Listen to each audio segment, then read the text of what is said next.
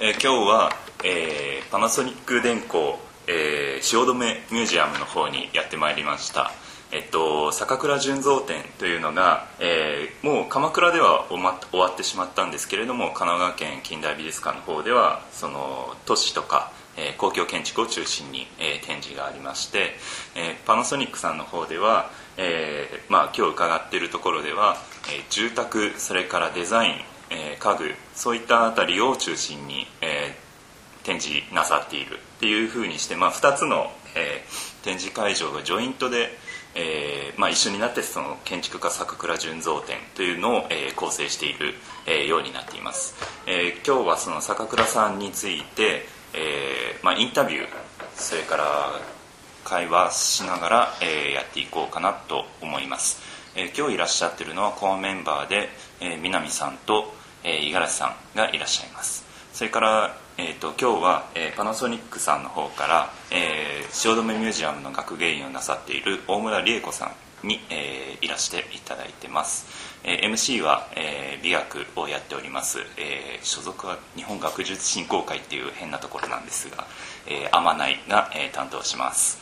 え、っとまずなんですけれども、えー、大村さんにお尋ねしたいのがなぜ今、えーと、坂倉さんを、えー、取り上げるのかっていうところなんですね、えーと、鎌倉と汐留でやっぱり2つジョイントでやるのも結構大掛かりな展示だと思うんですけれどもどういうきっかけでそういうふうに、えーと、展示が動いて、えー、展示に向かって動いてきたのかちょっとお話しくださいますか？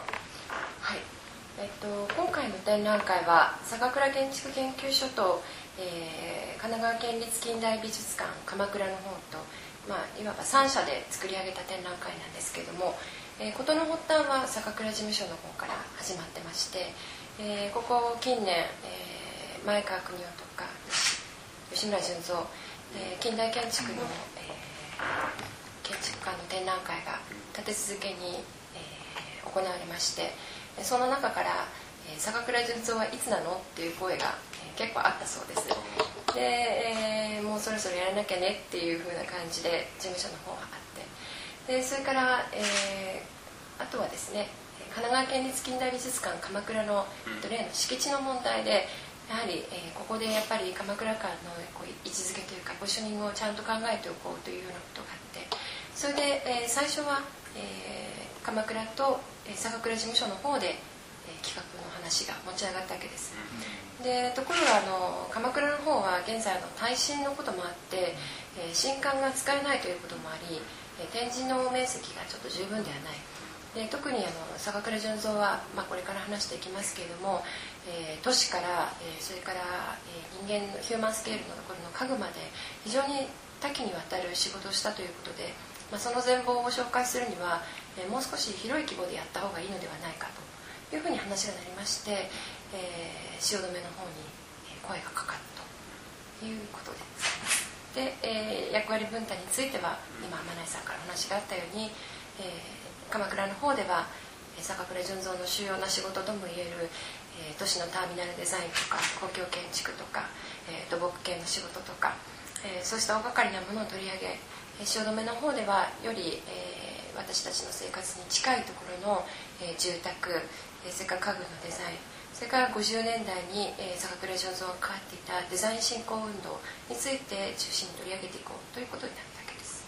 基本的には没40年でしたっけ、はい、というタイミングにも合わせて。はいその通りです、えー、没40年にもなってまして実はあの、えー、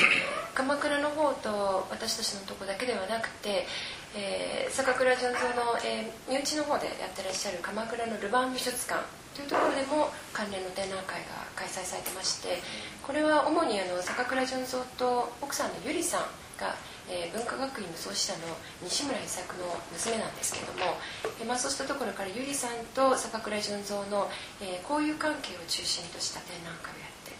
それからまた、えー、ちょっと遠くなりますけれども、えー、コルビジェの、えー、一連の企画西洋美術館で、えー、先月末まで行われていた、えー、西洋美術館とコルビジェの展覧会も一応緩やかに関係を持っているというわけでございます。今出てきたその鎌倉の敷地問題っていうのはそんなに知られてるとは思わないんですけれども、えっと、神奈川県立近代美術館っていうのは、まあ、当時できた時に、えーと、鶴岡八幡宮から、えーと、ただですよね。無償で、えーと、県が借りてその期限があと何年でしたっけ？えー、と6年か7年か。それぐらいでその期限が切れちゃうんですよね。じゃあ50年ぐらい借りてるっていう確か50年とかそういう感じで借りてそれが更新しなきゃいけないんでそれでじゃあそのあの建物どうするよっていうような話になってて神社の側はやはりその神社のイメージとしては和風のイメージなんで坂倉さんの建物があそこにあるのはなかなかやっぱり一般には理解してもらえないっていうようなところがあってでまあでも日本の近代美術館の最初として鎌倉がまず組織としてありますしもちろん坂倉さんの建物もあるんで、えー、っとその価値を広めていきたいというような、えー、動機は多少あるんだろうなというふうには、えーまあ、僕の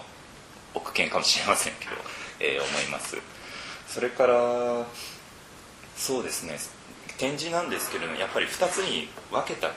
ていうことがちょっとそれぞれやっぱり面白いかなっていうふうに思ったんですけれども、えー、その辺は例えば南さん五十嵐さんが展示をご覧になっての感想っていうのはどういうふうに、えーと、お感じになりましたか？あのまあ、あの坂倉純三はもちろんその近代建築のあの最も重要なそのその仕事を成した建築家としてあの、まあ、欠かせない人なんですけどもやっぱりあの、まあ、ビルディングタイプとかそのスケールによって展覧会を2つに分けたっていうのは実はすごく明快なあの展示構成になってあの面白いなと思ったんですね。特にあの今回出ているあのカタログにもですねいろんな例えば藤森照信さんとかですねそれから磯崎新さんとかいろんな方がいろいろ書かれてますけどもあの坂倉純三のその住宅作品っていうのは実は意外に知られてなくてあの専門家の間でもですねあの坂倉純三がこれだけたくさんあの面白い住宅を作っていたっていうことはそんなにみんなよく分かってなかったんですよね。で、まあ、そこに新たな光が当てられたっていうことは一つすごく大きな成果だなと思いますし、まあ、それに関連して今の大村さんとそれから真鍋君の話の延長でいうとやっぱり大体あの近代建築がだんだんこう保存問題としてですね取り上げられる例っていうのは前川邦夫さんにしてもそうだし、まあ、吉村純三さんの建築にしてもそうだし、まあ、いろいろありますよね。実際なんか僕なんかでもあの大学のすぐそばにあの世田谷区民会館があって今ちょうどあの前川邦夫さんの建築の保存問題とかで、まあ、いろいろ議論になってるんですけどもお、まあ、近代建築の保存の問題とそれから、えー、近代建築の中心をなした建築家の展覧会を、まあ、介護的にやるっていうふうな、まあ、2つの意味が、まあ、あったんだろうかなっていうふうに思いますよね。五十嵐さんは展示について何か展示そのものについてはまああの正直言ってねあの坂倉さんの名前はもちろん知ってるし、あの有名な作品は分かるんですけどこれだけいろいろやっていたというのははっきり知らなかったので、あのまずその広がりにものすごいあの関心になってしまってすごく素朴に勉強させていただいたっていうのがありますで2つに分かれてることに関してはまああの一箇所にまとまってるのが見やすいとは見やすいです、しかし一方でね同時多発でやってることの意味ってあって、それたまたま今年の夏はあのこれだけ建築あの要するに、えーまあ、さっきも上がったねちょうど国立西洋美術館で世界遺産に、まあ、当て込んでっていうのもあるけれども、あのコルビジェの展覧会が、まあ、行われていた。それ以外にもあの今ギャラリーであの都内のあ、まあ、今日終わりましたけども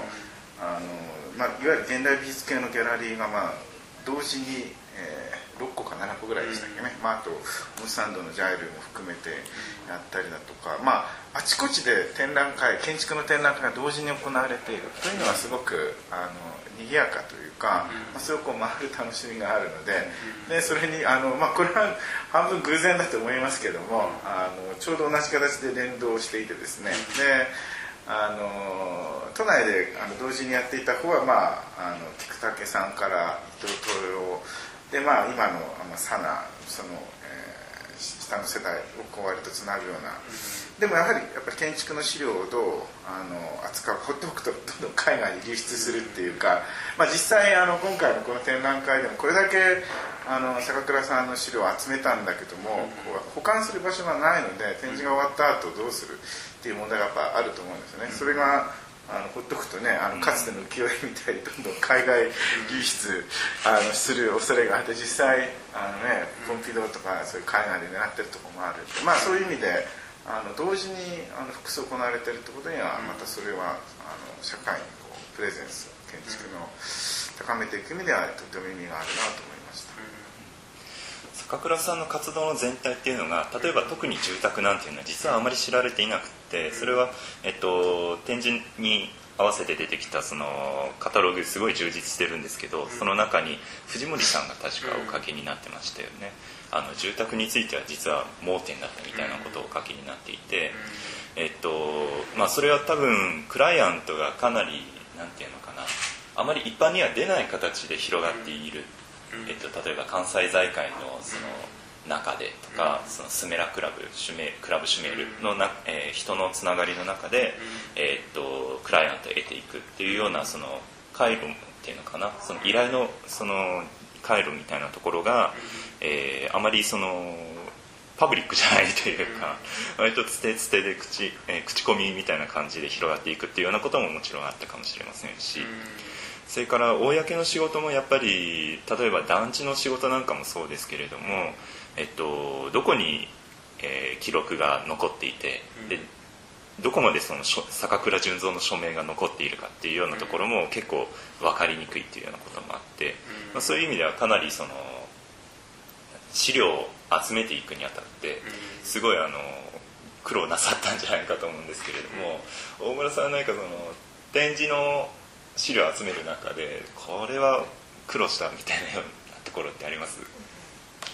あの、えーと、展示の資料集めもそうなんですけど、えーと、今のその、えーと、二部構成であのやったことの話ちょっとももうちょっとしたいですけど、はい、いいですか？あの、えー、と私どもの方で今やっているあの紹介している住宅作品ってもうほとんどあの、えー同じ時代に全部使えてるんですね、でたかがもう10年とか、え15年ぐらいのスパンの中で、えーと、作られた作品を全部、えー、紹介していてでその非常に重要なことは、えー、その同時期にですねあの都市の、えー、ターミナルデザインとか、え大規模な公共建築とか、え主に鎌倉会場の方で取り上げられていたものを手がけていた。でその、えーと、同じ時期にですね、えそういった住宅を手がけているということがあの坂倉純三の仕事の特徴をとめる大変面白いところだと思うんですね。えっ、ー、と資料の、収集に関して言いますと、えー、やはりあの坂倉事務所の方から、まあ、相当資料をお借りしているんですけれども、えー、まだまだ未整理の部分がかなりありまして、えー、図面なんかに関しても、えーと、保管庫の中から膨大な数の中からですね今回の展覧会に近いものを、え、引っ張り出してきて展示したりとか、えー、そうしたこともありましたしあとやっぱりあの、えー、一番大変だったのは聞き取り調査がかなりやったというところですね。それはあのもちろん坂倉純三が生きてれば本人から話を聞けばいいわけですけども、えー、そうではないので、えー、当時作品を担当した OB をはじめ、えー、関係者それからクライアントの人たちにですね、えー、話を聞いてまいりまして私も実は最高年齢で98歳の方から 話を聞いたんですけども。まあ、当時、えー、若手として活躍されてあ、まあ、担当された方やなんかが今ではほとんどもう80代とかになっていて、えー、結構そういう意味ではギリギリのタイミングだったなっていう感じがするんですね例えばあの坂倉純三とデザイン運動で関わりにあった柳総理さんとか渡辺力さんも皆さんもう80代であと、えー、担当者の中で結構有名な超大作さんももう85歳くらいでお話を聞いたんですけどもこの展覧会を10年後にやろうとしたらどうなってたかということを考えると、うん、やっぱり結構今やっといてよかったなという気持ちが関係者だから近代建築のねその展覧会っていうのをある部分においてそのリアリティを持って展示できるっていうのはね今その村さんがおっしゃったようにかなりこうもうタイムリミットに来ていて例えば今の話はねその3つの次元でそのアーカイブス化の問題がある。一つはその建物そのもの。つまり神奈川県立近代美術館の保存問題っていうのがあってもう一つは例えばその図面とか模型とか、まあ、そういういわゆるその紙媒体の資料ですよね、まあ、その中にも模型も入るんですけどもそれからあとは人の問題。つまり聞き取りってことを考えた場合に現実に坂倉純三さんとその接してかつその一緒に仕事をしたたちした人たちに対して、まあ、そのいわゆるそのオーラルヒストリーとしてその聞き取りができるそのギリギリの時代になってるっていうことでその近代建築高倉純三に限らず一般論としているのかもしれないんですけどもその3つがすごくあるタイムリミットの状態であの今回ギリギリ成立した非常に貴重な展覧会だったんじゃないかなと思うんですよね。しかもやっぱり50年代ってかなりみんなが全速力で仕事をしていた時代であまり記録が残ってないっていうのがあるんですよね。で坂倉純三自身もそうなんですけども、あの実際のその仕事の現場で書かれたスケッチとか、そういったものが、まあ、当然当時はあったと思うんですけども、もう使い終わったらすぐその場でこうゴミ箱、途中のものはゴミ箱行けっていうか、ちゃんと保存されてないっていうところがあって、まあ、それは坂倉純三に限らずだと思うんですけども、日本の社会自体がまあ急激な勢いで成長していった時代の展覧会をやろうとすると、そういうことが起きるんだなっていうのはひしひしと実感しましたね。南さんの研究室、まあ、あの今回いろんなところが模型作ってるじゃないですか。そうですね。どどうでした？今回ねあの、まあ、制作委員で例えば京都大学の田地先生であるとかそれから明治大学の青井先生とかあの、まあ、松隈先生ですか、えー、京都工芸繊維大学の松隈先生とかいろいろ入ってたんですけどもあの、まあ、かなりこう最初の段階からですねいろんなこう貴重な図面を見せていただいてで実施図面をベースにあの模型を作るっていうことを、まあ、各大学でやらせていただいてそうするとやっぱり完全な資料が残ってるものって意外意外ないなっていうような感じのところがあってあのやっぱりこう図面とか模型っていうのはもともとあったものを今はないにせよその再現する手段としては非常に重要でやっぱりそういった意味でもあの、まあ、図面や模型をちゃんと保存しておくっていうのはすごい大事だなって思いましたよね。図面だけだと模型の細部を作るにあたってここ実際にどうなってたんだっていうよくわからないっていうようなことがやっぱり起こるんですか、うん起こりますね。例えば僕らはあの藤山邸っていう住宅のね模型を作らせていただいたんですけど全ての資料を見ても屋根の仕上げっていうのがやっぱ分からなかったんですよ。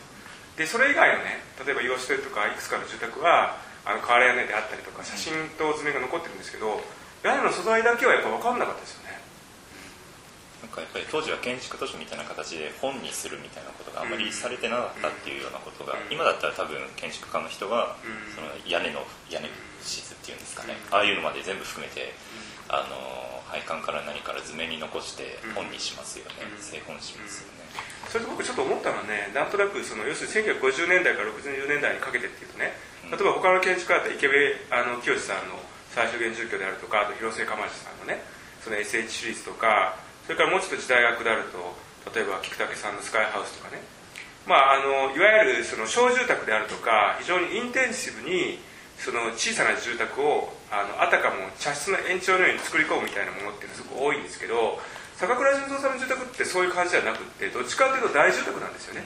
ものすごく大屋の切り妻で巨大なその大空間を作るみたいなところがあってしかも見栄としては極めてその伝統的な見栄を持ってるわけです、まあ、いわゆる切り妻の瓦屋根の住宅が多いですから。だからなんかこう住宅作品に対する捉え方が当時のその建築家とやっぱりちょっと違ったんじゃないかなっていうような感じがしてその作品を結構ドライにあの自分の作品なんだけどもちょっと突き放してる感じもねちょっとあるのかなっていうふうに思ったんですよね。突き放してるっていうのは。要するになんかこうこれが僕の作品だみたいな感じではないっていうか、うん、だからこそあんまり光が当たらなかったところもねこれまであったのかなっていうふうに思いますしあの普通はなんていうかこう坂倉事務所の住宅の代表作品っていうとあの正面のない絵が必ずこう出てくるんですけど、まあ、それ以外の住宅作品って本当にねあんまり知られてなかったんですよ実は。クライアントがでも基本的にはすごいですよね。というか、うん、本当そうだからまあ、だいぶまた下の世代になるけど、野武士なんていうのがよくわかるっていうかだから野武士のが以下の世代になるともうそういうクライアントじゃないけど、やっぱ坂倉さんの時代はこういう関係も全然違うんだろうなって、まあ、思わせる。坂倉純三はやっぱりその、えっと、交友関係っていうのが非常に重要だと思いますね。で、えっと、特にその事務所を立ち上げたのが、えー、フランスから帰ってきて、えーまあ、翌年に立ち上げてるんですけど1940年に事務所を立ち上げて、最初に手がけた作品が、えー、伊橋でで小さな住宅世田谷の方にあった、えー、住宅作品なんですけどこれが最初、えー、東京大学の、えー、教授であったダン・イノの、えー、関係で建った住宅ということで、まあ、実はパリ万博もダン・イノが、えー、坂倉純三に、まあ、設計を、えーまあ、紹介して、えー、成立してるわけですけれども、まあ、そこからして非常にこう、あのー、いろんなこう人と人とのつながりの中から作品ができてきてるっていうところが重要だと思います。で、えっと、戦後すぐにも、まあ、1951年に鎌倉のコンペで神奈川県立近代美術館を建てるわけですけども、まあ、そういう早い時期に、えー、大きな作品を、えーまあ、建てたことから、えー、いろんな、えーまあ、クライアントにですね鉄特に鉄道の南海鉄道とか、えー、でクライアントと、えーまあしえーまあ、知識を得たことから、住宅作品なんかもそういう各企業の VIP ですとか、あとはその藤山店もそうですけれども政治家とかあるいはパリ時代に、えー、築いた交友関係の中から例えば岡本太郎なんかそうなんですけれども、えー、そういう芸術家関係の、えー、家を建てたりとか。そういう人間関係をもとに、えー、作品が広がってってるというのは非常に特徴的ですね。やっぱり30年代にパリで過ごしてたということが結構大きいんじゃないかと思います。それはあの日本社会だけではなくて30年代のパリそのものがやはりこう人と人とのつながりを大事にするそのサロンの中から芸術が生まれていたことがありますので、まあ、そういう気風の中でマスメリアクラブなんかもそうなんですけれども